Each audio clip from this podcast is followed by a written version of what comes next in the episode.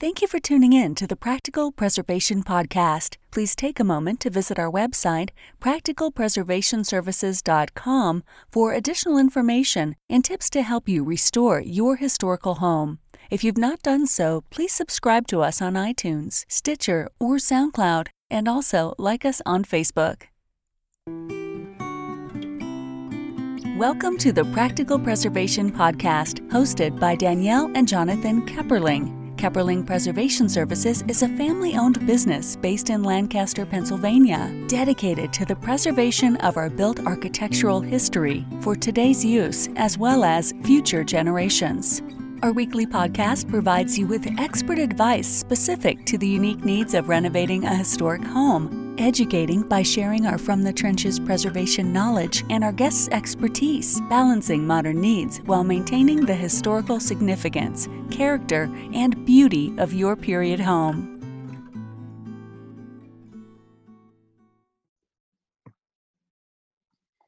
Today on the Practical Preservation Podcast, uh, we have Kaitlin O'Shea with us from uh, Preservation in Pink. Thanks for thanks for joining me today. Thank you for having me. So, uh, tell me a little bit about your background. Well, let's see. I grew up on Long Island, New York. I have a undergraduate degree, a bachelor's of arts in preservation from the University of Mary Washington formerly Mary Washington College in Fredericksburg, Virginia. And I have a master's degree in preservation from the University of Vermont. I have, I guess I categorize my professional career so far in three segments. I work for the US Army as a civilian contractor um, for three years, and I have worked for the Vermont Agency of Transportation I did that for about five years, and now I've worked for a consulting firm, VHB, for five years as well. Okay. And what kind of consulting work do you do? Oops. I'm sorry, I muted. Oh. Something was muted. Oh no. uh, uh, did you? Uh, what? Uh, what um, type of consulting work do you do now? I am a preservation planner, so okay. I primarily do reg- regulatory work, Section 106, Section 4F, and then uh, state permitting as well. Reviewing and and and providing like specifications is that would that be? Yes, I I do a lot of infrastructure work. So because I work with a lot of engineers. So for example, a sidewalk project that is going through a historic village or historic district I identify the historic properties based on the project's APE, eh, area of potential effect, and then assess if properties are historic and if the project will affect any, any of those properties. And if there are adverse effects, um, how do we resolve those effects? And that's all to comply with Section 106 of the National Historic Preservation Act. And that gets triggered um, just for people who aren't aware and I I've never actually dealt with a project that had to had to deal with it, but it gets triggered when there's federal money involved, and then there's there's um th- you're doing something that's maybe not directly related to the historic property. Is that correct? Yes, yeah. It's anytime a project has federal funding or requires a federal permit, um, Section 106 is triggered. Okay, so funding or permit. Yeah, there was a project in near near my house that was it was triggered because they had to do something with the interstate. So actually, that saved the historic properties there. Yes, Otherwise, it, it might not have. but that but is I, the beauty of it. Yes. Yes. Yes. So, um, and I know you also have your um, your newsletter and your blog, um, and we'll talk about that a little bit a little bit uh, later. But I guess that's extra again, beyond what you do at, at work. Is that correct? Yeah. Uh, Yes, yeah. okay. Well, um, I, I, have two little girls right now, two little yeah. kids. Uh, so my my blogging days are not at their peak right now. yeah, I think I think things like that wax and wane because you do you have other priorities and, and you need to take mm-hmm. care of those now. So um, tell me tell me a little bit about um, why you why you chose preservation, what interests you, or what what drew you in. Sure, I I had never actually heard of the term preservation. I'll start with that um, until I was looking for at colleges Um, but I always loved history. I loved writing. I loved knowing what things used to be. I grew up in the same house that my mom grew up in, so she could always answer those questions for for me when we were on our family Sunday drives Yeah. around Long Island. Um, and at the same time, I always wanted to live in, a, I, I guess, a small town where you could walk places. I grew up in what I call the ultimate suburbia, and I, I had a wonderful childhood. So there's nothing against that, but I just wanted to live somewhere where I could walk places. Because the suburbs were not built to be walkable. They, they were built Right. for everybody to have a car and drive. and, and we did. We could walk to elementary school, and that was it. Every Yeah. we drove to the beach, we drove to the stores, we drove, you know, any, anywhere we had to go. And then my grandmother lived in this little town called Point Lookout, New York, and it was like ten blocks by three blocks, and you could walk to the grocery store, you could walk to the library, you could. eh, We did everything on foot or by bike, and to me that was ideal. So you have that. I had that desire to find a kind of a walkable community with a community feel and I loved reading um, history and writing.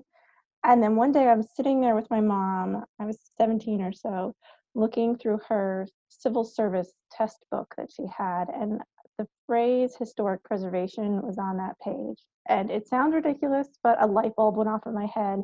I saw that phrase and I said to myself, that's what I want to do. I don't know what that is yes. but that's it. And then I found the seven undergraduate programs in the country at the time and looked at them and ended up at Mary Washington, um, which I, I loved. It, it was just this wonderful umbrella of preservation and it just it sucked me in. preservation really, really drew me in. Yes, yes. Well, that I think that's great, and I think I, I, I look at you know when you're that age, you feel like you're grown up.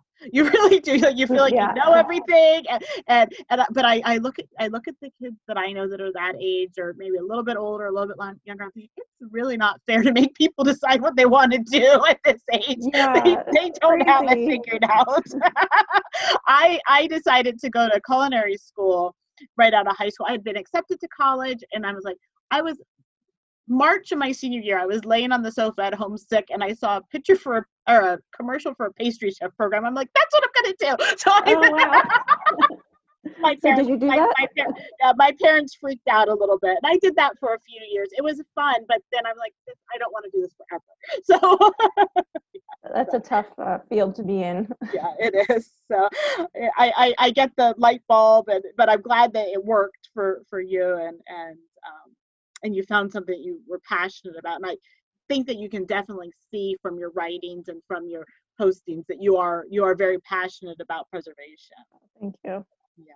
So and I and one of the I and I wrote it in my notes. Um, one of the things that I loved on your um, on your website was that you say that you like to connect everyday life to historic preservation because I think a lot of people think it's like something that's like way above, you know, like it's a it's museums, it's it's things that people don't do, but it it, it can be everyday life, and and I think that that's Mhm. something that people don't think about because when you're if you if your goal is just to retain historic fabric you can do that without making your house a museum so i i really think that, that you can make it accessible and I, I think that's really important. I think i think that that's changing but even when i started i've, I've worked full-time in um, almost 20 years in in preservation and Mhm. and even when i started it was a it was mostly older people and much older than me and they were you know they were you know it was it was going for museum quality and i've seen that shift of going more towards maintenance and i don't know if you've seen that too um in in your work and in your experience? Yes, that that's a perfect point. I I felt when uh, so I graduated college in 2006, and at the time, even the National Trust conferences at the time didn't feel very friendly to students and young professionals, and it was just it was more um, I guess it felt scarier, more regulatory related or just following the standards, uh, the Secretary of Interior standards um, and, and museum quality. And so that's how long is that now? 14 years later. Um, in especially in the past five years, I'd say I've really seen a change with the um, popularity of Instagram increasing and other social platforms where people are just kind of connecting to preservation in different ways and appreciating their historic neighborhoods or their small downtowns or their large, you know, vibrant cities, whatever it may be. And that I think that's helping people see that preservation is not this scary field telling you what to do. It's really valuing what you have. Um, Right, yeah, I agree. And there's a, um, and it's, it's probably almost ten years old now. There was a young, young woman that worked for the trust, the National Trust, and she did a TED Talk. And it was about how like, you might not even realize you're a preservationist, but you are. And, and, and I, Mhm. I, I, that really spoke to me then. And I think that if more people looked at that, they might not even realize that they're into historic preservation, but they are because they do these things. Yeah.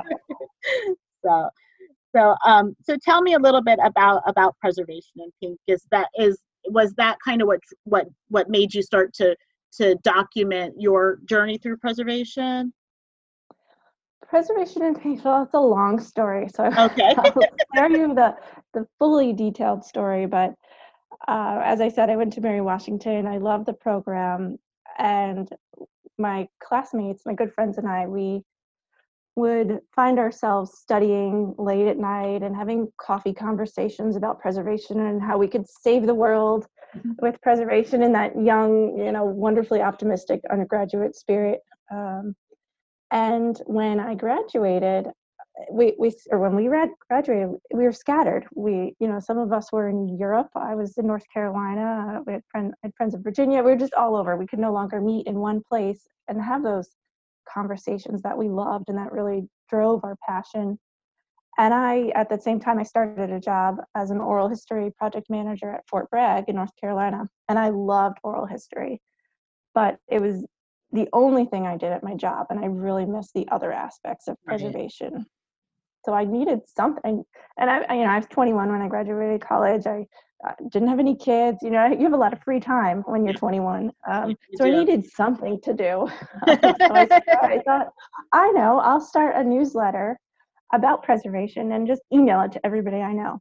Uh, so I did. And the first newsletter, it was in 2007, that was purely just me. I might have had one friend write one small article for me, but I just wanted to show everybody, uh, like, hey, this is what I'm doing. Do you want to participate? This is what I miss talking about. Do you want to join me? And then the next newsletter, I had a few more people write for me, and and I say for me, it was really as a favor. I didn't, I never made any money off of it. I never right tried to. I didn't I didn't pay anybody. We were all just young and had free time. right Um, and sharing and- ideas yeah and it was so wonderful to read what people were were writing and then the, the newsletter was a, a lot of work which i liked but it was such a long time between um, publications publications i say in quotes uh, that i thought oh well blogging is kind of new. Let me start a blog so i can at least connect with people in smaller doses and i don't have to do it only twice a year. And i guess the blog started eh, about the same time 2007 as a placeholder for the newsletter uh, Mhm. as well um, and it just kind of continued from there. I i loved documenting what i saw. I was inspired by my travels and my work and news articles and just companies that had preservation minded missions or people working for them. And that yeah it, it just it kept going and going because i i always had something to say and while i still Right. do now always have something to say. Um, it's no and not and, and i there. i find that too when when i'm doing our our content creation for our marketing is i'll find an article or something and i'm like well, i want to talk about that. So i can just like you know write Mhm. about this story and then tell you why i think you should do it this way. Yes. It's, it's So- a good public platform. It is it is. So I, I get that and and i think that i actually just saw um, i have a, a good friend who's an, a writer like uh, she writes fiction uh, novels and she she posted on on social media a couple weeks ago. I just read two books for fun and i didn't even like think about where i was going to post it or write about it. And i think i think there's like that trap like you see interesting things and you don't necessarily have to share it with everybody. Right. Yeah that is That, that would probably be tied to that Netflix documentary right now, The Social Dilemma. Oh yes, yeah. I haven't seen that, but but you're the second person that's mentioned that to me. So it's I'll have to- fascinating. yeah, I'll have to watch it. So your purpose was just kind of to share your to continue the conversation with your classmates. Did you get a wider distribution then, or I guess when you started blogging, you did? I did. Well, I had emailed I emailed the newsletters to everybody I knew, so whoever read my emails. Um, and slowly, it, it, I guess more people found it. I at the time, I don't think there were other preservation blogs, Right. um, so there was really nowhere to go find this friendly, sometimes silly preservation information on the internet. Um, it was more official. right. And I remember in the early days when I was writing blog posts, I'd do it with the the uh, attempt to connect to my younger sisters, who uh, the youngest one is six years younger than me, but she, you know, she was not a preservationist. She studied exercise science, but if she could relate to what I wrote Right. and say, "Oh, I see what you mean," and then I considered that a success. Mhm. Um, so that was how I approached it in the beginning. And then as more and more preservationists, I guess, found it, or um, just people interested in preservation found it, um, it really, I made wonderful friends um, because of it. I met a lot of people at conferences who said, "Oh, I read your blog. I love it," I, or "I found this really interesting," and it it just warmed my heart that Yeah. people enjoyed what uh, what I was writing and that we could connect based on that. Yeah. Uh, Yeah, yeah, yeah, and I, I, I think that that is that is very, um, very gratifying that people appreciate the effort that you put in and that you're the information that you're sharing. I, I, I, I find that I find that also. Um, did you focus on certain topics, or did you did you just kind of do preservation as a wide umbrella? Definitely as an umbrella. Okay. I always thought that more people could connect to preservation if they knew that it it related to architectural history and, and museums and planning and even you know home restoration and Mhm. uh, economic factors and you know it goes on and on and on. And ma- yeah making and and maybe things that people are interested in that they maybe didn't even realize were preservation so then you're you're you're introducing it as another thing but it's already something that they were they were interested in Yes, let, letting them know, hey, you you like this idea or you agree? Well, this is part of preservation. So Right. we you know we have this common ground. Yeah. So um and i know you said you've taken a step back uh, i know you're still pretty active on instagram though is that you're just not blogging as much is that correct Yes, okay I I love blogging. I I just it sounds cliche. I don't have the time right now to do it like I used to. I no, have two little kids. I work. You know, it's life in 2020 is crazy. Um, well and and you and and the little ones will only be this age once, so i think Yeah. that's great to to spend time with them rather than my mom was always yelling at me while she was typing up her blog. I that sounds like a story I, would tell. Yeah, I probably do that enough with my regular work. I don't need to add in work. so, so what um what trends or cha- and or challenges do you see in preservation either from your work or from your just your your your life in preservation? I think one, well, the, the same challenge that's been around is still there. The, the fact for preservation, the fact that people believe these myths about the National Register or about historic preservation, and that's just, you know, the that the National Register will tell you what to do with your house when really it's not true. The National Register is actually protecting your house from federal action. Um, but that's just a matter of constant education, I think. Yeah, Um, I think think one new uh, challenge, I guess, that we just we touched upon briefly is the I call it the purist versus the versus the practical. Uh, you know how many ideas from the 1960s and 70s of preservation can we still apply in 2020? Um, and that's not to say they were all bad, but that's certainly not to say they were all good either right um, and and that goes too with restoration. Um, you know, people are if they're caring for their homes, but slightly changing their property. You know, where's the line between good preservation and not good preservation. I don't have the answers for all of these. Well, and um, I, and I don't think there's a one size fits all answer either. I think it depends on the True. property and, and the, and the, and the owner, but I know that that's, um, I, we see projects probably that were done forty or fifty years ago that were early restorations and they're very, that some of the solutions are very different than what we would recommend now. And it's not that they did them wrong, it's just that they didn't have all of the, the, maybe they didn't have all the research and, and everything else that we have now. So like, I think there's that that balance too, that we just have to sometimes admit that we don't have all the answers. yeah, that is a good, good trait to have. So, but, and, and, and, you know, sometimes we see solutions on projects that like, oh, if we had known that, you know, several years ago, that would have been another solution that we could have applied here rather than, you know, the way that we did it. Not that it was wrong. That's why I don't like, and, and this is just me personally, I don't like going in and somebody, you know, just taking me through the house and like, this contractor did this, what do you think? I don't like to stand there and criticize because I don't know what reasoning there unless it's something that's really egregious. I don't i don't yeah. i don't know what their reasoning was for why they did it that way because there's multiple ways to do things. Not that Yeah. you know, yeah yeah. So i i agree. I think there are some people though that are are are, are purists but there's i think at least in in the private sector um there's less people that are want to live in a museum so then we're we're do, Mhm. we're we're doing those compromises pretty regularly Yeah, yeah.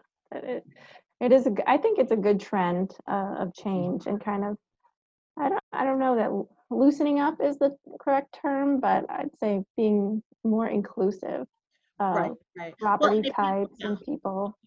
and if you can help people to understand why they shouldn't rip out all their windows or they shouldn't you know change all the trim just because they you know they want to do something different like hmm that those are those are things that will help the the building in the long run. Um whereas if you you know but if if you want to make you know the house more livable for you and you want to redo the kitchen i mean then i i you know i think there's the, there's those balances. Like you know there's some rooms in the house that always get updated but you can keep the historic fabric and i think that Yeah. that's where you kind of need to need to need to have that balance and i think it is hard from a from a preservation standpoint because i think you are going against the marketing of you just need new materials you just need new of whatever Mhm.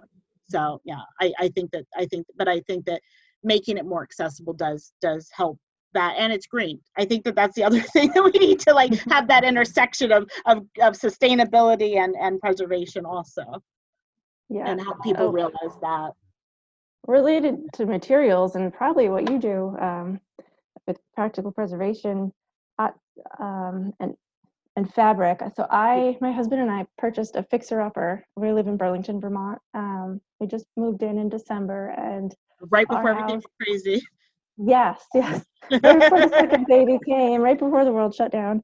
Um, and our house is full of lead oh yeah. Just and the windows are cased in lead and it's scary the effects of lead to little children. Yeah. Uh, so before being a parent in a historic house with windows that were covered in lead and really in Right. crummy condition Yeah. i would have never said take out your windows and replace Uh, them. yeah. But but we are because yeah, the the dust is is too damaging and can't, can't be is, undone. yeah. um, yeah it can and and to to you would have to pay somebody to take them out and strip them off site because i wouldn't want to strip them with little ones in the house. Yeah. Yeah so i i i completely from a safety standpoint i and i think and I, that's something else that we talk about and actually i was at a project um this morning looking at, at a, a house that they had just bought last week and the there was no handrail from the first floor to the second floor and it didn't Oh, look like there ever had been one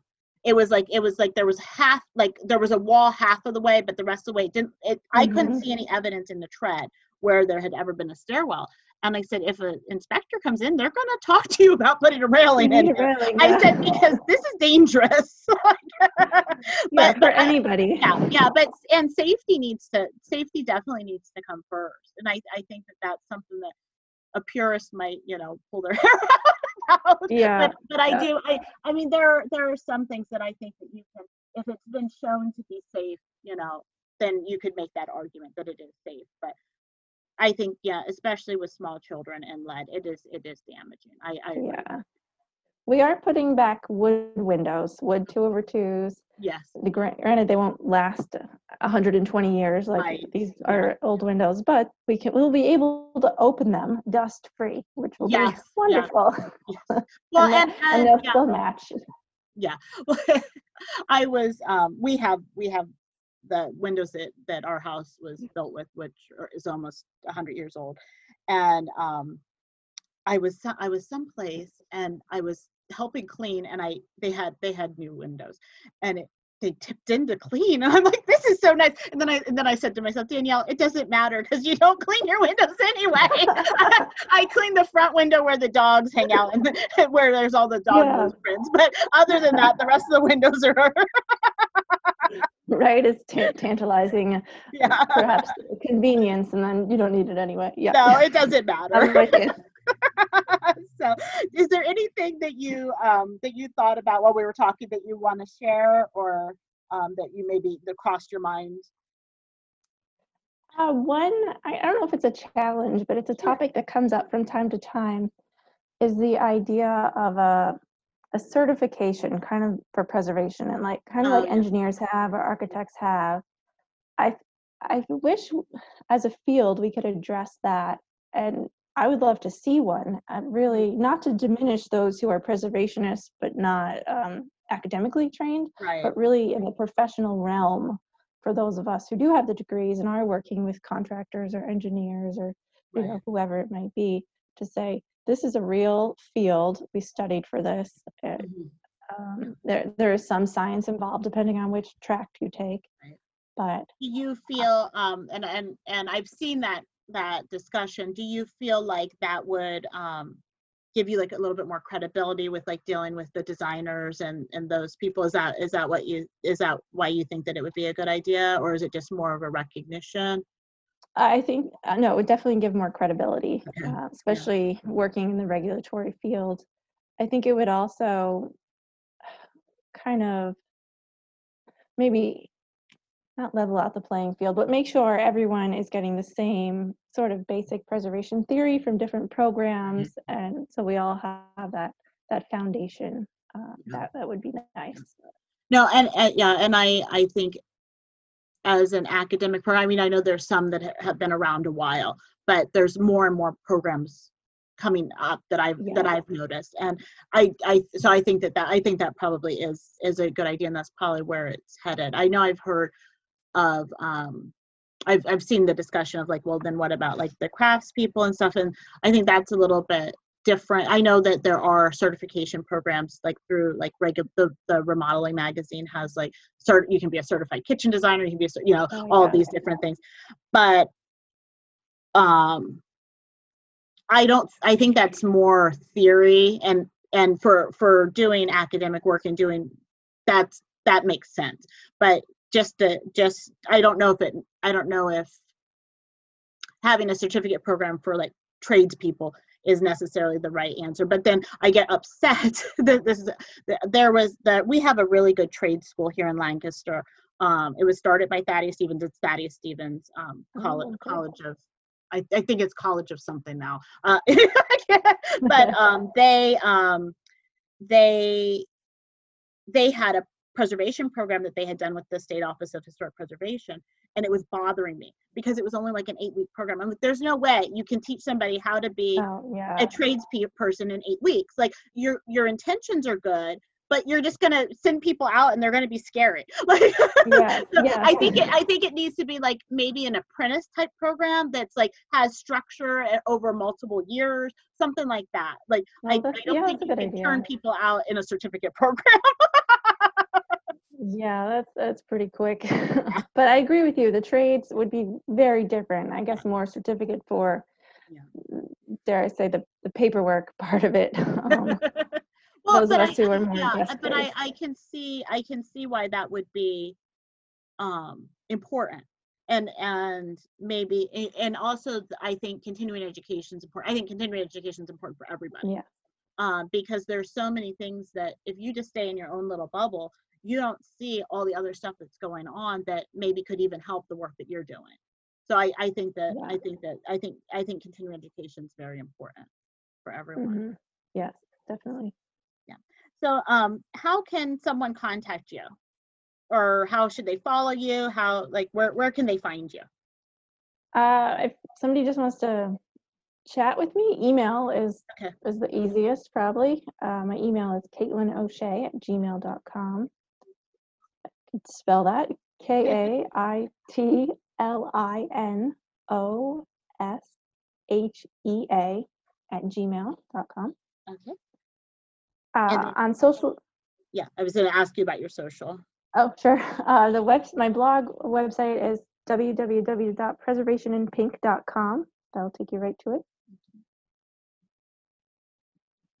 And my Instagram is at um, Presin Pink, P R E S I N P I N K. I do have Twitter, but since the 2016 election, I've not used it. Okay, that's fine. We don't have to. And then um, we'll make sure that those are all on our site where we where we host it, so that people can, you know, if they if they hear this and want to find you, they can go there too if they didn't catch it while they while we were um, well, you know, while you were talking. Um, well, thank you very much for for coming on with me today. I I enjoyed it. Oh, thank you. Me too. I'm flattered, and uh, it was lovely to meet you, even Uh, via Zoom. Yeah, nice to meet you too.